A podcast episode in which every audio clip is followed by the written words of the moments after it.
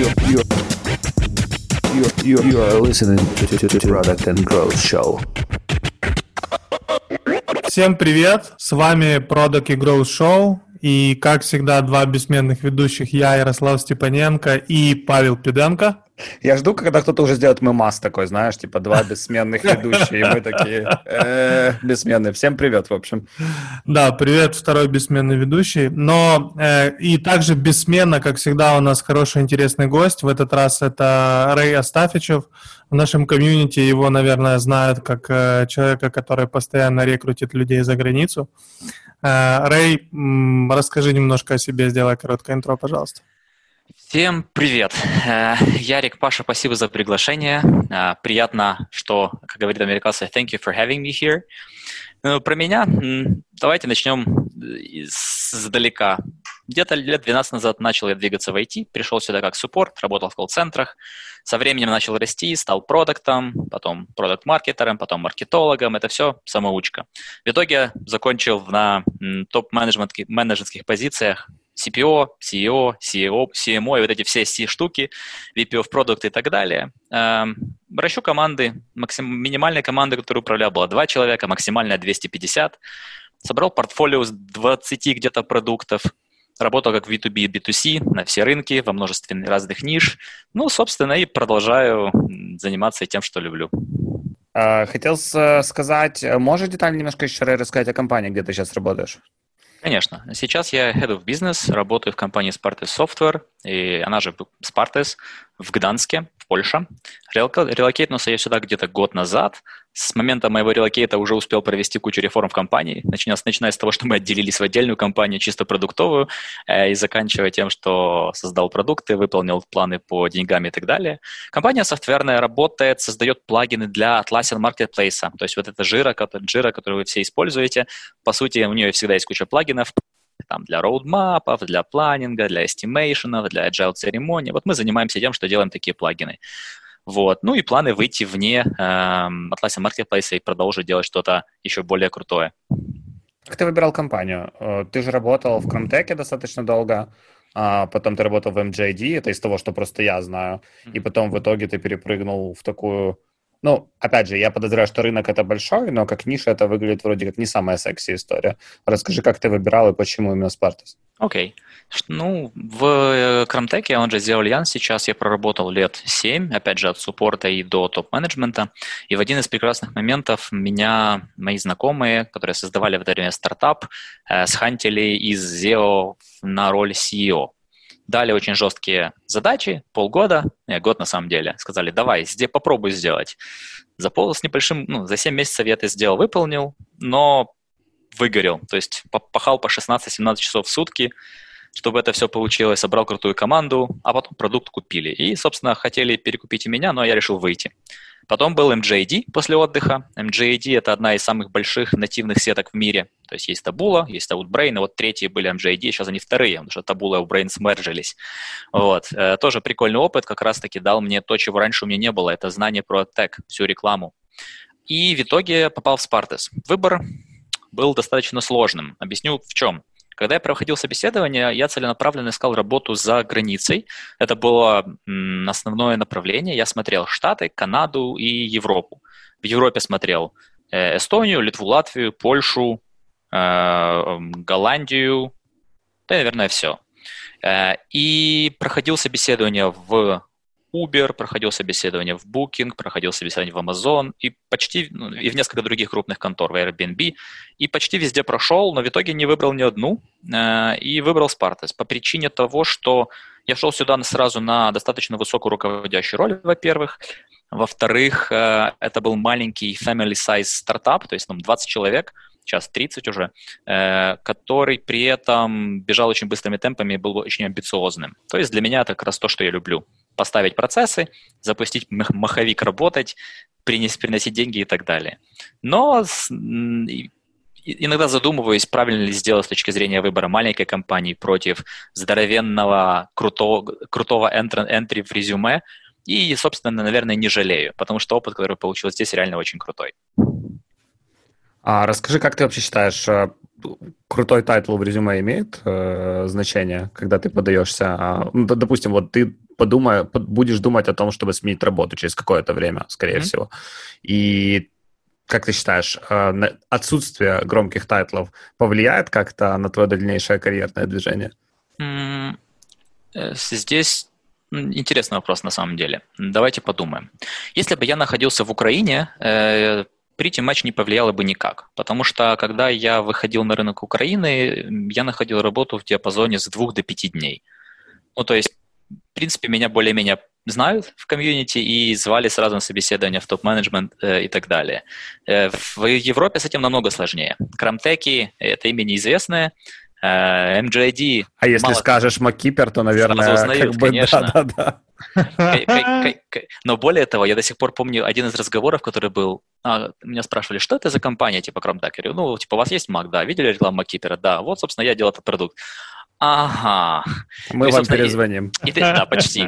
И, и ты сразу такой, но я занимался только продуктом, не занимался рекламой, и к тебе уже сразу такое отношение, М, я за... вот сейчас мы с тобой поговорим, посмотрим. Ну, в общем, да. Э, прикол в том, что, в, опять же, в Украине проблем бы не было, говоря с Европой, я приведу пример на основе ребят, которых собеседую здесь, поляков и, собственно, европейцев. У меня множество раз было, были случаи, когда ко мне приходили на собеседование, его фейлили просто люто. Ну, ну действительно, ребята проваливались на каких-то базовых вопросах, там, где нужно было объяснить что-то более детально. А потом я вижу, что они становятся CPO или, или глава инноваций, например, в Гаданской политехнике, или еще там где-то какой-то глава в каком-то концерне большом и так далее. Э, при этом и ребята, которые приходили из крупных корпораций, сразу цепляются за цепляются взглядом, потому что первая мысль такая, о, прикол, чувак работал в Booking, наверное, что-то прикольное может рассказать. Или там в Airbnb тоже, тоже мы собеседовали человека. В Amazon, с Amazon много кто приходил. Э, то есть с точки зрения perception резюме, да, люди обращают внимание, я обращаю внимание на то, работают люди в крупных корпорациях. Помогло ли им это получить работу? Не. То есть, типа, попасть на первое собеседование или там скрининг может да, а получить работу вряд ли. Не, ну все равно, это знаешь, как лид-магнит, мне кажется, работает. Вверх да. вороночки работает, дальше провал, да? Нормальное резюме? А дальше надо делать, а не говорить. Слушай, а ты э, сказал, что ты на руководящей позиции. Что именно ты делаешь, Спартус? Хм.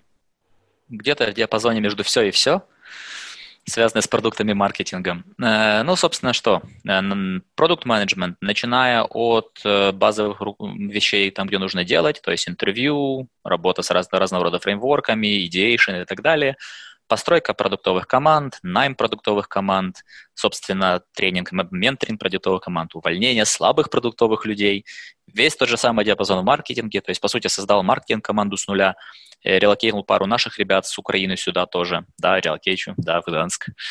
Вот. Э, и, собственно, ну, собственно, и менеджментские вопросы, начиная от стандартных PNL и заканчивая бюджеты, планы, коммитменты, опять же, вопросы легальные, там, наймы, увольнения, ну, собственно, много такой операционной, опер, операционки управленческой. Это прикольно или это не прикольно?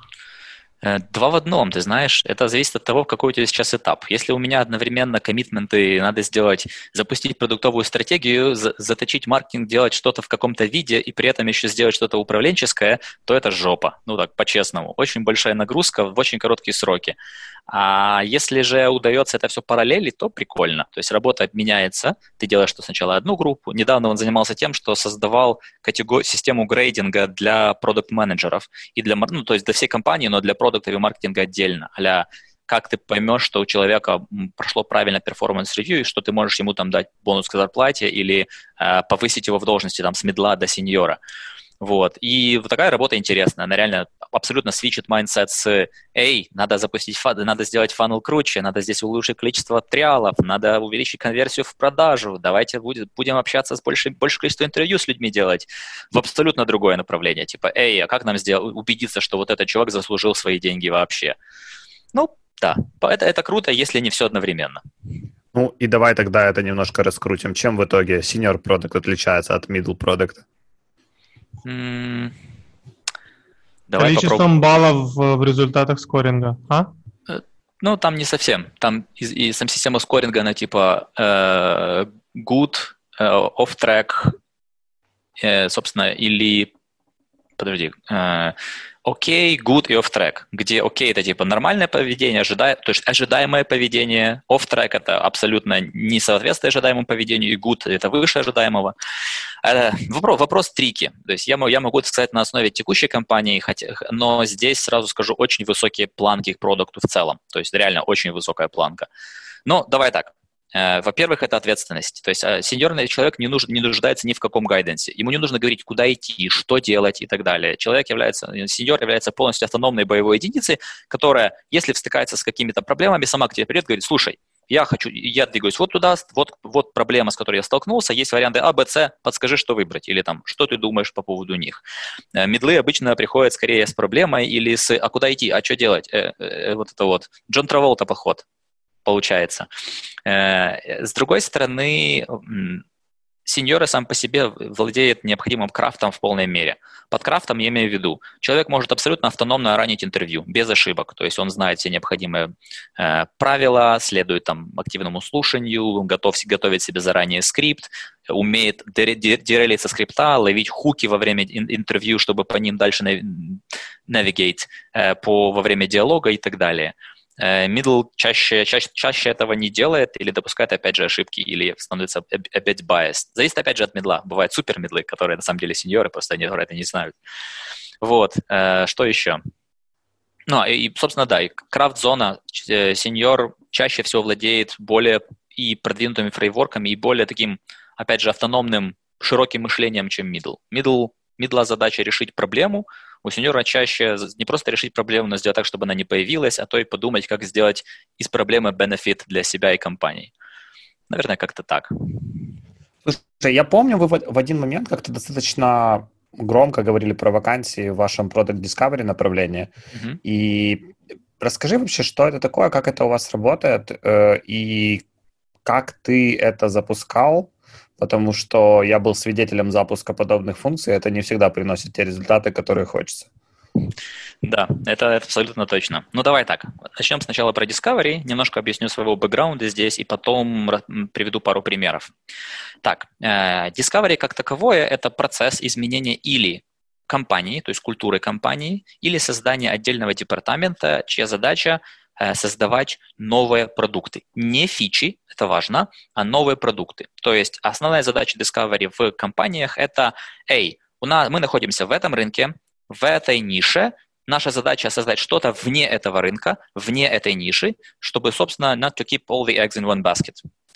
Э, это, это первое. Некоторые стартапы используют подход Discovery, чтобы заранее понимать, в какой рынок они ломятся. То есть, э, условно, есть два подхода. Есть подход Product Market Fit. О, слушайте, классная идея, давайте запилим, потом найдем рынок, куда мы зафитимся, и будем дальше итерировать, пока мы не найдем этот рынок. Да? Есть подход discovery. О, смотрите, здоровенный рынок маркетинга. О, смотрите, здоровенный рынок, там, не знаю, эм, чего там, трекинг, какой-то трекинг системы для маркетинга. Ой, есть много, э, немного больших плееров. О, есть, мы вычитали или поговорили, нашли вот эту боль, делаем продукт для этой боли. Точно есть рынок, точно большой, больше, больше шанс попасть в продукт market fit, но ресерч перед этим намного длиннее. То есть, условно, по времени итеративность продукт market fit это быстро. Эй, придумали, сделали, запустили, зафейлились или не зафейлились, как повезет. Uh, у discovery это, эй, давай сделаем ресерч, скинем все на цифры, на бабки, поймем, сколько мы в этом можем получить, и поймем, есть ли смысл вообще туда лезть. Вот, это разница подходов. Э, с точки зрения самого discovery в компаниях, ну, опять же, я со свою жизнь создал 4 discovery команды. Здесь в Гданске должна была быть пятая. Сейчас детально расскажу, чем закончилось. Э, из этих команд, эм, сейчас тебе скажу, две с половиной, можно сказать, тут три было, было успешными, одна не смогла выполнить свои функции, была развалена собственно, подозреваю, что именно из-за тех ожиданий, про которые ты говорил. Очень часто от команд, которые заточены на research, и, hey, нам надо найти и предоставить, ожидают, что delivery будет завтра, а деньги послезавтра. К сожалению, это так не работает. Вот, то есть Discovery — это инвестиции. А еще э, занимался консультированием команд э, для э, компании для создания Discovery. Но это давайте немножко дальше скажу, это абсолютно другая тема, тоже веселая. Вот, соответственно, возвращаясь к топику, то я что-то много говорю. Э, если мы смотрим на Discovery как, как э, департамент или команду, чья задача создавать новые продукты, то для того, чтобы их создавать, необходимо определенный формат людей. То есть, к сожалению, классические продукт-менеджеры редко подходят, потому что задача классического продукт-менеджера – у меня есть мой продукт, у меня есть мой фанел, мне нужно его тюнить здесь, здесь, здесь, здесь, я поговорил с моими пользователями, я должен сделать это, это, это. То есть, условно, зона знаний, в которой э, продукт должен точиться, достаточно целенаправленно, узка.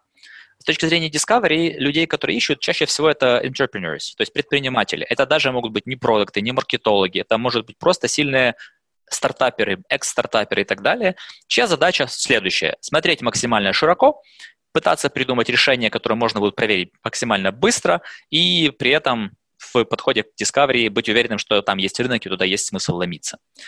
Вот. Эм, в итоге все команды, которые занимались этим, даже не так, делая шаг назад, что, чем, чем, что из себя представляет сам процесс Discovery. Э, команда, чаще всего я для этого использовал фреймворк, называется Double Diamond, вы наверняка про него слышали. Он часто используется в итеративном дизайне, но для Product Discovery э, он тоже используется, в принципе, достаточно просто. Э, там четыре, четыре разные фазы, по сути, анализ рынка, понимание, что делать, поиск э, и сужение количества проблем, которые вы на этом рынке нашли.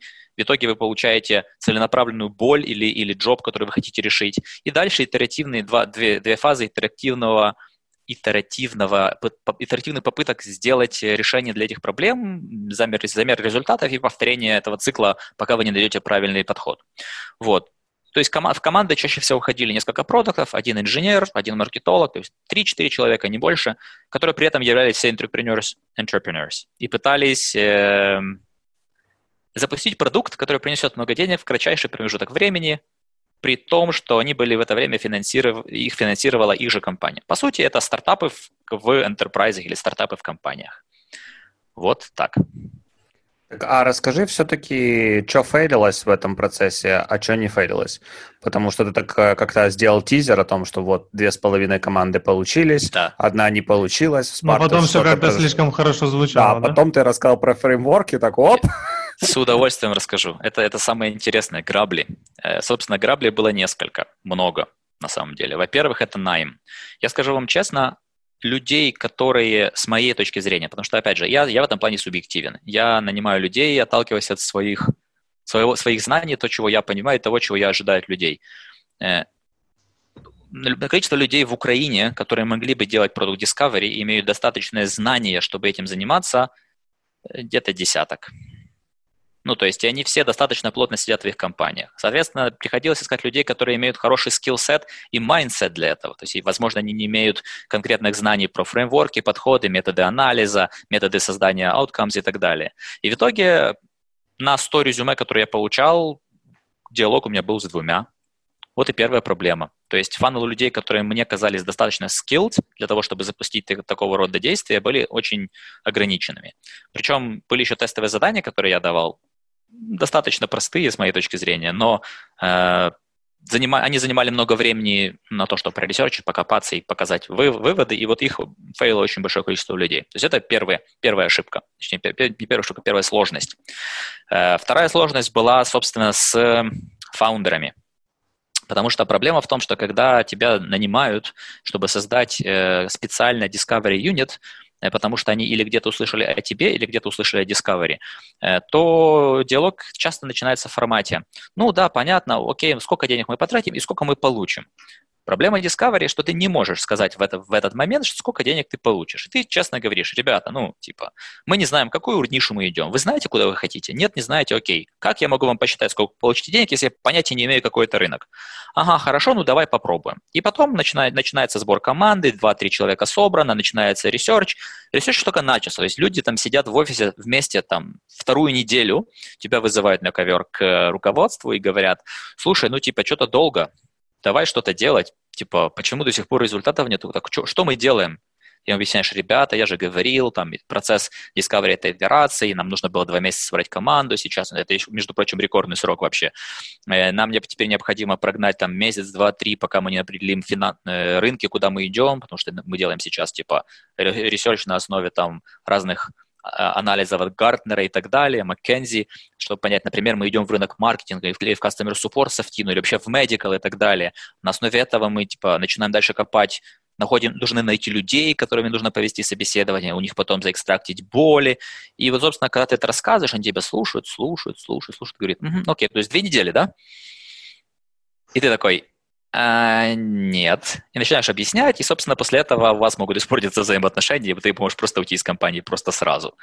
Ну и, собственно, в этом вторая сложность. Необходимо искать или даже коммититься на создание Discovery только в том случае, если ты знаешь, что фаундеры понимают суть вопроса, они являются владельцем двух фабрик и одной сыроварни, которые просто хотят зайти в IT вот прямо срочно. У них есть много денег, они тебе готовы их дать, но они ожидают возврат послезавтра, а не через год, два, три, как это обычно бывает. А, и это, собственно, сложно.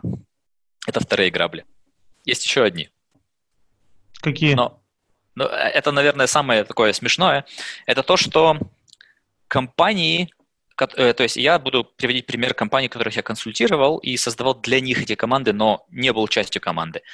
Эм, компаниям то ли стыдно, то ли страшно показывать, что они хотят быть инновационными. У меня за последние полтора года я консультировал три компании, количество людей в которых больше пяти тысяч. То есть здоровенная корпорация, у которой есть департаменты и э, офисы там в Европе, в Америке, в Азии, много где, и они заставили меня подписать шесть разных видов NDA, там вообще очень по-хитрому прописанные в разные период, промежутки нашей работы про то, что эта информация никуда не выйдет.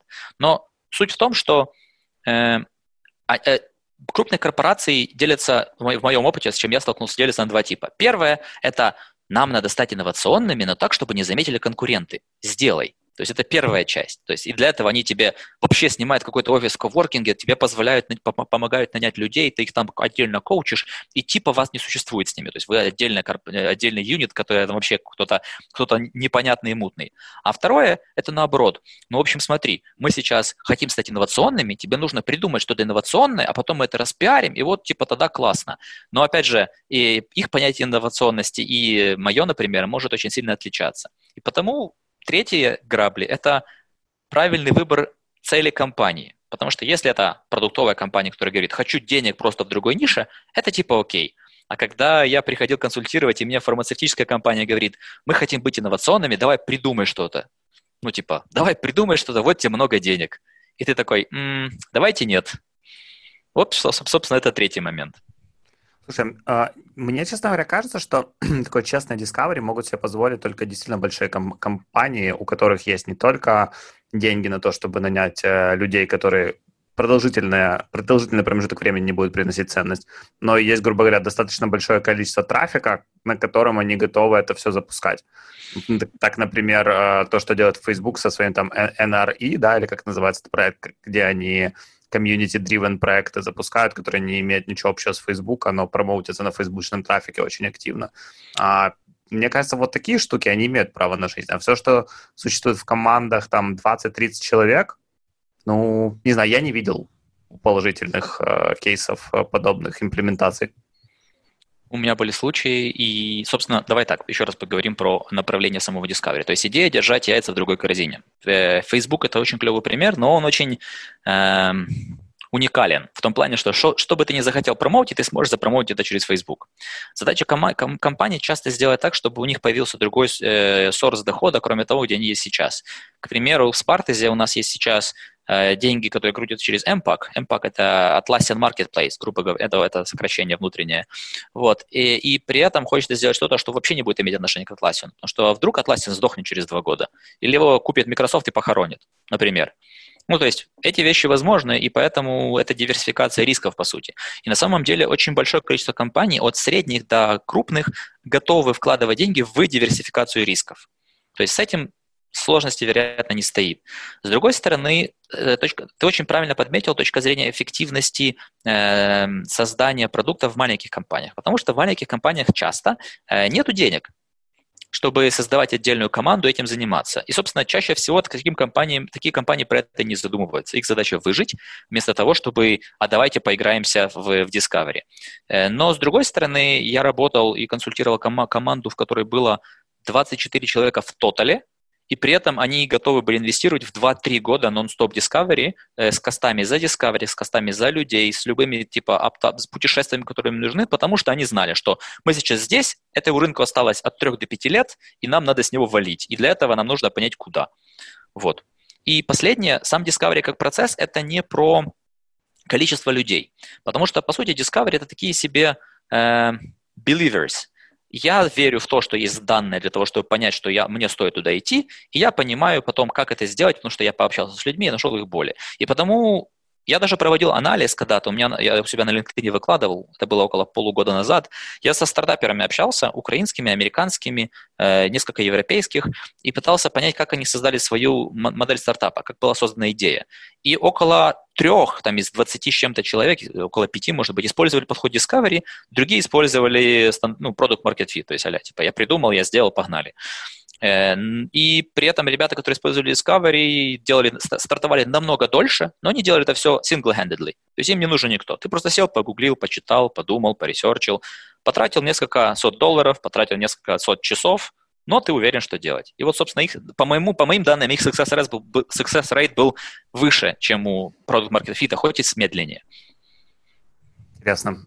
Слушай, расскажи немножко еще о консультациях. А, ты, э, я так понимаю, работаешь достаточно, достаточно часто как э, внешний консультант с компаниями продуктовыми. Mm-hmm. И для меня это всегда такой трики момент, потому что какое-то время тоже этим занимался активно, потом у меня появилось ощущение, что я как внешний человек, когда не интегрирован в команду и не интегрирован на самом деле в процессы, приношу достаточно немного ценности, хоть она и неплохо оплачивается. И у меня вопрос, как ты в такие моменты понимаешь, э, я не говорю о кейсах, где ты конкретно сидишь с командой, работаешь какой-то промежуток времени, а как ты, как ты понимаешь, что ты приносишь ценность? Понял, крутой вопрос. Но здесь, наверное, будет относительно просто. Я никогда не использую подход э, консультанта, который э, «Привет, я консультант, тысячу баксов в час, вот это плохо почини». У меня так, к сожалению, не работает. Это очень круто звучит. Ну, я просто знаком с такими. А я просто такое видел. Да, я, я так не делаю, потому ответом на твой вопрос будет, я всегда интегрируюсь с командой. То есть моя задача – это на две, на три, на, на, на месяц э, начать взаимодействовать с командами, достаточно плотно провести интервью каждого из них, понять каждого скилл-сет, послушать э, в свободное время записи интервью, которые они проводили, понять, проводили они их правильно, неправильно, посмотреть их планы, роудмапы, попытаться понять их выводы, и на основе этого сделать свои. И, собственно, обычно у меня выводы делятся на три такие зоны. Первое относится к команде, это реформатировать команду или нет. То есть бывают случаи, когда у меня один раз был случай, когда весь эм, неуспех и allergic reaction к продуктам и маркетологам в одной компании был вызван только тем, что они просто наняли не тех людей. То есть из там шести людей сократилось пять, нанялось двое, и теперь так как компания счастлива с тем, что у них получается, все работает и так далее. То есть первое – это люди. Увольнять, не увольнять. Это, и опять же, я ничего не решаю. То есть я могу давать рекомендации. Я вижу, что здесь проблема, потому что здесь, здесь, здесь недостаточно знаний таких, таких, таких. Вот. Э, и, и часто люди дают э, шансы, и ребята, которые, про которых я давал такую связь, выучиваются, потому что э, ты можешь выучиться или догнать, если тебе чего-то не хватает. Вот это первая группа. Вторая группа – это вопросы, связанные с операционными действиями. То есть, окей, э, у нас есть сейчас продукт, который выполняет одновременно роль продукт-оунера, проект-менеджера, UX-ера, маркетолога, и ему платят за одну роль, и он и требует за пять. Ну, это плохой подход. И, собственно, часто фидбэк будет, эй, ребята, вы требуете от человека работать за троих. Наймите себе UX отдельного, который будет вам и ресерч делать, и, дизайн рисовать, ну, UX-дизайнера, и, и оставьте продукт, и снимите с продукта вот эту, эти задачи, например. Или то же самое project management. В моей точке, в моей, в моей карте мира продукт э, management и project management вообще не должны пересекаться. Единственное, что у них схоже, это аббревиатура PM, все. И, собственно, это вторая зона. Третья зона – это стратегическая, то есть, насколько я понимаю, компания двигается сейчас правильно или нет. То есть, в целом, я стыкался очень часто с моментами, когда у, у компании была идеальная продуктовая стратегия, написана год назад на следующие пять лет, и ты, когда ее рефреш, причем каким-то залетным консультантом, и ты, когда ее рефрешишь, и ты понимаешь, что там три месяца назад появилась новая технология, которую компетиторы уже активно у себя внедряют, и которая вот эту компанию, которая, с которой ты сейчас работаешь, оставит в хвосте через там следующие два года. Ну, это понятно, что это guesstimations, правильно? То есть ты не можешь видеть будущего, ты можешь там прикинуть, как это, как это произойдет на основе своего опыта, э, но очень так, такое происходило, и, собственно, третья зона – это типа рекомендации по стратегии. Иногда это корректива текущей стратегии, иногда это э, вообще пересоздание стратегии для текущей э, ниши. Иногда это вообще пивот и переход в какую-то абсолютно другую, другое направление, другую нишу. У меня был пример, когда э, ребята, в которых я строил Discovery Culture, а, а, собственно, два слова про Discovery Culture. Это не команда, это когда ты пытаешься в маленькой компании нанимать людей, у которых будет Discovery Mindset. Опять же, долго-долго нанимать, но часто это окупается, потому что люди делают все, думают про рост, думают про... Причем реально очень вовлечены, являются такими, как это, shareholders without a share, то есть они реально так влияют, э, воспринимают продукт как свой, и, и на основе этого компания за последние 4 года, то есть я с ними работал 3,5-4 года назад, она два раза сделала пивот и сменила направление, и при этом растет ну, почти ну, очень капитально растет с точки зрения денег. То есть я постоянно там поддерживаю рабочие отношения с э, овнерами собственно, там, менторю их ребят понемножку. Вот, собственно, да, вот такие вот обычно три части, связанные с работой консультанта. И, опять же, это все э, делается изнутри команды, потому что если ты внешний консультант, я стараюсь не... То есть для меня это плохо, вли... э, если я бы так себя вел, то есть я приходил бы говорил, вот здесь плохо, тысячу баксов, пожалуйста, э, то я не, бы... Не так, наверное... я консультант, тысячу баксов, пожалуйста. Да, я консультант, тысячу баксов, пожалуйста, сейчас. Слушай, эта фраза, она просто golden, это вот просто я перед собой, у меня несколько картинок из жизни прям ретроспектива бахнула, я прям меня, визуализирую это все. Да, абсолютно. Ну, вот так. Слушай, Рэй, ну то, что ты крутой, как бы, я думаю, все уже поняли. Расскажи нам, где ты фейлился, и так посочнее, потому что если у тебя так много опыта, то, скорее всего, у тебя много опыта и не только положительного. Mm-hmm. Есть что-то, что до сих пор э, волосы на руках поднимает? 400 кусков долларов слить за выходные на рекламу. Как тебе? Это хорошая э, Расскажешь детальней? Это э, где было? Это когда я был CEO. Это еще одна история. Когда там, собственно, в чем была суть, и в том стартапе, в котором я работал, э, он индейный, я, к сожалению, не могу назвать название, еще 4 года, ха-ха, э, вот, но потом расскажу детальнее. В общем, э, ну, бюджеты были огромные, деньги нам давали для того, чтобы мы выросли и перегнали конкурентов, проблем с этим не было, и вот в один из прекрасных моментов я слил очень много денег за счет того, что криво настроил компанию, не, не настроил никакие лимиты, не настроил, в общем, ничего такого. Но это было пятница вечер, настройка. Я пытался настроить это на следующие две недели, пытался разделить по времени, пытался разделить по, э, как это, тайм-таргетингу, то есть чтобы по правильным странам нужно время отливалась реклама, но в итоге все закончилось тем, что я настроил так, что она просто лила все выходные без ограничения бюджета с очень высоким ЦПЦ. Ну, в общем, слил я денег много, я пришел в понедельник на работу, это увидел, собрал свои коробки, пошел к CEO, а CEO мне сказал, типа, что ты, что ты из этого узнал? Я ему объяснил, что я это узнал, кроме того, что я лох. Э, он, он, он сказал, окей, хорошо, иди работай. И прикол в том, что позже за счет этой, за счет этой компании мы умудрились собрать гигантскую базу имейлов, условно релевантных, которые попозже, когда мы продукт полностью проапдейтили, по ним пошел мейлинг, и у нас пошел бешеный рост в продажах. Это, собственно, была одна из причин, почему э, мне получилось э, цель, которую выставляли в компании на полтора-два года, условно, побить за 6 месяцев. Потому что после перезапуска продукта из этой ошибки получилось собрать все те лиды, которые мы насобирали, их использовать. И это, было, это был luck. То есть я честно говорю, ребят, это было тупо везение. А в покере, знаешь, ты попал в, в как это, выше дисперсии выпрыгнул. Да, это реально, это был lucky random. Но я до сих пор вспоминаю это с улыбкой, это был реально крутой факап, который, который заставил меня посидеть так немножко. Я, я до сих пор помню. Борода седая, все такое. Блин, ну 400 тысяч долларов за выходные это реально немало. Это прям такой хороший бюджет. Ну, я... это, относительно, это... смотря с чем сравнивать. Это... Ну, типа, я скажу так, что это был условно месячный, ну не месячный, это был весь бюджет, который у нас был на рекламу в то время, но у нас были специфические фаундеры, они просто говорят, нам некогда этим заниматься, мы вольем деньги, пусть там лежат. Вот это была ошибка.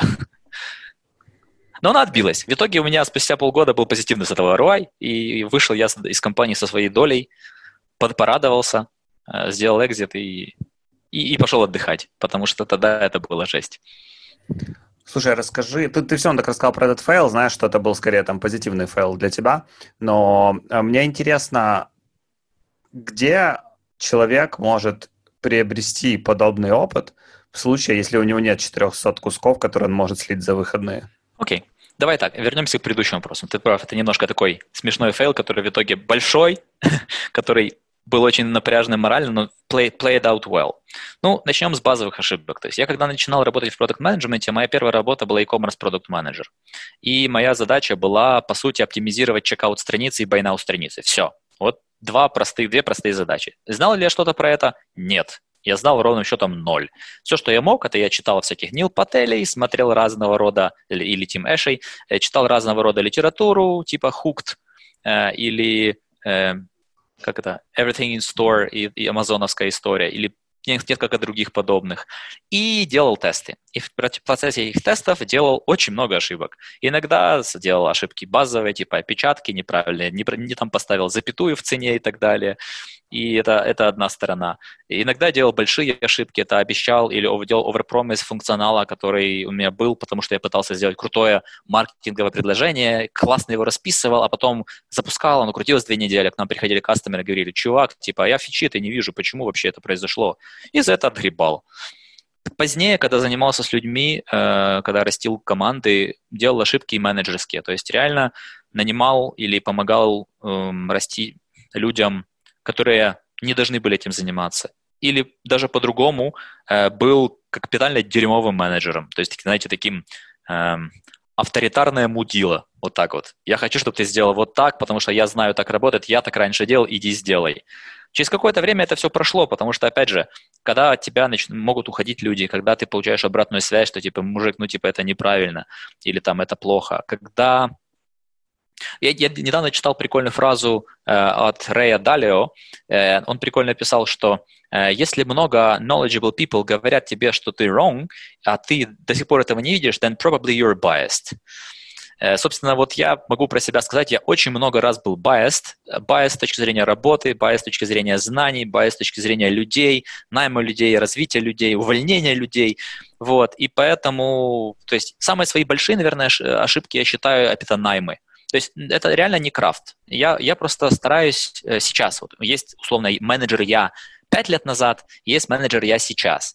И менеджер я пять лет назад – это находить послушных, находить тех, кто будет делать то, как ты говоришь, все проверять самостоятельно, э, нанимать людей, потому что тебе э, в целом симпатичен их подход к работе, вот отзывается, или просто, что ты видишь, что это this is a good guy. Э, Рэй сейчас это типа good guy is not a profession. Ты должен реально нанимать людей, которые умнее тебя, давать им свободу вместо того, чтобы диктовать, что делать и так далее. Ну, то есть, и самые болезненные ошибки – это всегда менеджмент, потому что если ты создаешь команду, ты нанимаешь команду, ты с ней взаимодействуешь очень плотно, и кто-то работает не, not according to the expectations, тебе его увольнять, не кому-то. А увольнение – это всегда тяжело. Это долго, это, это сначала долго решаться, долго думать, давать второй шанс, помогать, попытаться, пытаться помочь на, на дороге, до, на, на пути этого второго шанса, понимать, что это в итоге не работает, несколько ночей не спать, пока ты примешь это решение, принимать. Потом становиться с человеком и чувствовать холодный пот на спине, когда ты ему объясняешь, что, дружище, ты классный, но вот здесь и здесь плохо, и ты нам не подходишь, а он тебе говорит, а у меня семья и дети, я не могу сейчас потерять работу. И вот это очень больно, очень сложно, но иногда это надо. Так что, наверное, это самые большие тяжелые грабли, это грабли менеджмента. Нанимать не тех людей или увольнять людей. Да, я помню свое первое, свое, свое первое увольнение. А, и мне кажется, моя главная ошибка была как менеджера, это начинать со всеми дружить и через вот эту дружбу пытаться управлять. Потому что одно дело уволить человека, с которым ты просто работаешь, совсем другое дело уволить человека, с которым ты себя считал другом, товарищем и так далее. Это реально сложно. Блин, мне так повезло, у меня этот первый опыт произошел на фоне сокращения в бизнесе в целом. У меня был супер охеренный экскьюз. Но в то же время, знаешь, мне получилось уволить людей, которых надо было уволить, но для этого был типа другой предлог. Типа это не я, это все рынок, да? Да, да. Да. Ну, на самом деле, очень, кстати, Паша, ты заметил прикольно, что у меня было то же самое. То есть и, и у молодых начинающих менеджеров чаще всего есть две ошибки. Первая – это становиться вот друзьяшками, типа, о, я там со всеми тушу, мы все такие классные, это реально очень позже очень сильно влияет на твои решения. И, например, я когда пришел в Спартес первые полгода, мне вообще говорили, что, ну, и, собственно, я пришел сразу на топ-менеджерскую позицию, и дистанция между мной и командой была просто огромной. То есть я сознательно не, не вникал ни с кем, не начинал дружеские отношения, потому что я понимал, что некоторым людям здесь не место. Я видел это после первого, первой серии, серии one-to-one, и я понимал, что если начну строить дружеские отношения, потом будет сложнее. И в итоге это вообще мое правило. Я когда консультирую компанию или прихожу в новую компанию, задача вначале дистанцироваться и понять, что и как, чтобы позже uh, not to bias yourself. Это с одной стороны. А с другой стороны, хм, сейчас, спустя вот какое-то там время, да, ты можешь уже поддерживать какие-то дружелюбные отношения, это тоже окей. Но вторая ошибка — это э, alienating others. То есть часто молодой менеджер, он же хороший парень, он же защищает команду, он же классный, он же так старается быть щитом между ими и э, между командой и вот теми, причем вот те, это могут быть кто угодно, это может быть другие тем лиды, это может быть фаундеры, это могут быть какой-то топ-менеджмент и так далее. И вот этот термин alienating, то есть создание alien force, который вот мы здесь такие классные, а вот они все плохие, это, собственно, одна из таких самых популярных ошибок молодых менеджеров. То есть да, и я ее тоже допускал. И допускал ее на самом деле много раз, особенно в начале своей карьеры, когда вот был я и мои два supervision, и я говорил, что вот там все ничего не понимают, мы все классно делаем, давайте, давайте. А, а, а, а, а в итоге ты, так, когда начинаешь двигаться дальше, спустя там год, ты ретроспективно смотришь, а что же я сделал, что мы сделали, понимаешь, боже, сколько днища мы тогда наделали, надо было столько все по-другому делать, но тогда я этого не понимал. Да, да, тут есть такая картинка, когда написано, в общем, ты лох. И э, иногда лучше раньше ее себе перед глазами представить, чем позже. Слушай, расскажи, мы когда с тобой готовились к подкасту, ты сказал, что ты занимаешься своим курсом для продуктов и свитчеров. Э, расскажи, зачем это тебе вообще? Uh, давай, опять же, начнем с немонетарных вопросов и закончим монетарными, да? То есть немонетарных я несколько лет назад осознал что меня драйвит. То есть раньше я просто там, эй, эй, бежал, интересные проекты, эй, эй, интересные задачи, вот стандартно на таком каком-то драйве, а в один из моментов начал пытаться оценить, что же это в итоге, что заставляет меня каждое утро вставать, идти на работу, пахать, получать какие-то результаты и так далее. И я понял, что то, что меня драйвит, это делиться своими знаниями с другими людьми. Проблема моя в том, что я за свою, или, наверное, может, бенефит даже, за, свой, за свою карьеру я наступил на очень много грабель и собрал очень много знаний на основе этого. И, собственно, что хочу сделать я, и что я сейчас делаю у себя, это я делюсь этими знаниями со своей командой здесь, и плюс там э, завел себе Инстаграм, перейди сюда, пощу сторизы и постики для того, чтобы делиться знаниями там, отвечая на вопросы подписчиков и так далее. Минимальный там какой-то аккаунт. Э, но при этом эм, я осознал, что это, это то, что меня драйвит. Делиться знаниями, помогать другим людям стать лучше.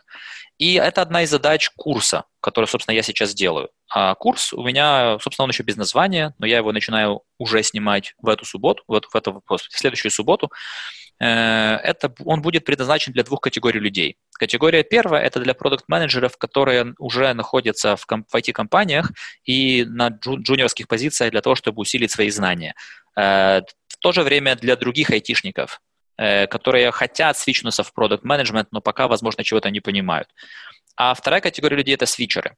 Свитчеры, если вам знаком термин, это, если не знаком термин, то это люди, которые меняют профессию кардинально. К примеру, я был сантехником, а стал айтишником. Или я был, работал математиком, а стал айтишником. То есть это люди, которые меняют свою профессию в любое время. Это и может быть 30, 50, whatever. И я очень часто начал сталкиваться с э, известным стереотипом, что для того, чтобы войти в IT, ты должен быть программистом. Или э, ну да, просто программистом. И IT это только программисты. Что мы с вами знаем не так.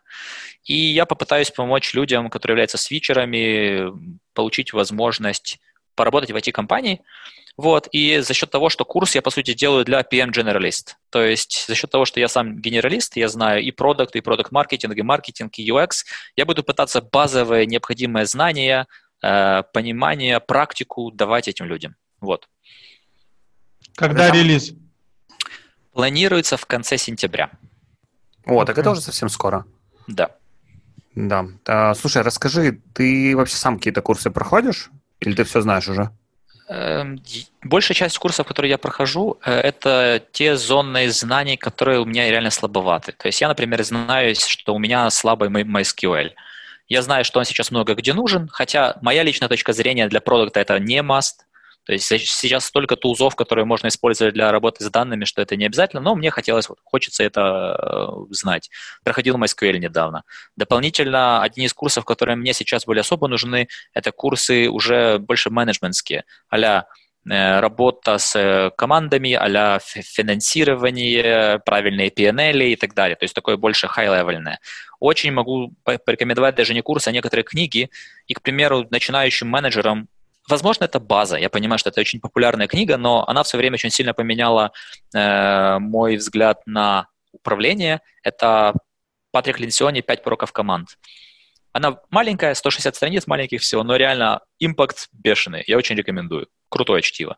Ну и, собственно, нет, я, я вообще считаю, что продукт менеджмент как роль и, собственно, маркетинг и продукт маркетинг в том числе, это про constant learning.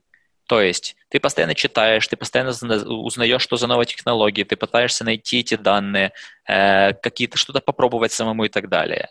Курсы — это сейчас популярно во время ковида, но в целом у меня больше приоритет, наверное, книги. Я, я больше предпочитаю почитать, нежели посмотреть.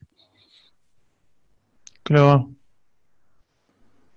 Ненавижу доходить курсы до конца. Ни, ни разу в жизни еще не получилось. Ярик недавно отличный курс прошел до конца.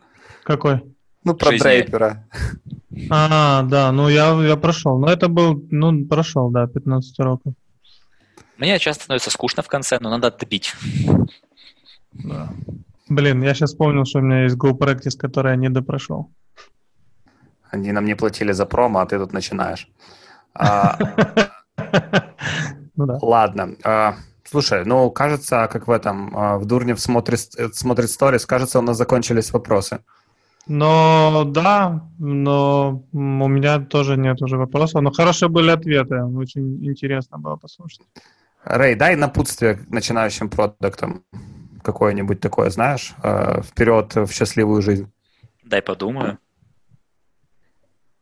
Ну, кстати, Ярик, нужно придумать какой-то коронный вопрос, как у Дудя, знаешь, чтобы ты сказал, оказавшись перед X или что-нибудь в этом духе, потому что всегда... А, да. Он такой... про Путина, а мы будем, значит, про какого-нибудь Цукерберга там или про человека, который из той индустрии, в которой наш гость. Да, в общем, ребята, если у вас есть идеи, какой нам последний вопрос задать, задавать вообще людям, то пишите его куда-нибудь. Вообще, кстати, а, на разных платформах а, разные возможности. Если вы слушаете нас не на SoundCloud, то, скорее всего, там нельзя писать комментарии. Поэтому оставляйте ревью и пишите, в общем, вопрос, который бы вы хотели задать. Ну что, Рэй, ты подумал? Да, наверное, я не буду это говорить коротко в этот раз я постараюсь немножко объяснить вещь, которой мне когда-то не хватило, и я подозреваю, очень много людей с ним сталкиваются. Каждый раз, когда ты хочешь стать лучше, что-то выучить, что-то узнать, когда ты хочешь сменить профессию с ну, то есть стать свитчером или поменять профессию внутри своей IT-компании, очень часто нам, каждому из нас не хватает поддержки.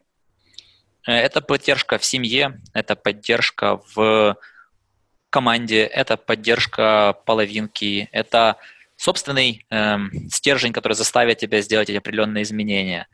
Э, я не буду желать, э, чтобы у вас эта поддержка была. Я буду желать, чтобы вы все-таки пробовали. Потому что как раз-таки поддержки может не быть. И очень часто ее не бывает. И, и я стыкался с тем, что в процессе своей карьеры у меня было очень мало поддержки от моей семьи, но очень много поддержки от жены, например. И, и я могу сказать, даже если сначала поддержки нету, все равно делайте. Потому что для многим людям, даже очень близким, на вас насрать. Если вы хотите, чтобы у вас что-то получилось, вам нужно делать это самим. Поднимаем задницу и пробуем сами. сами.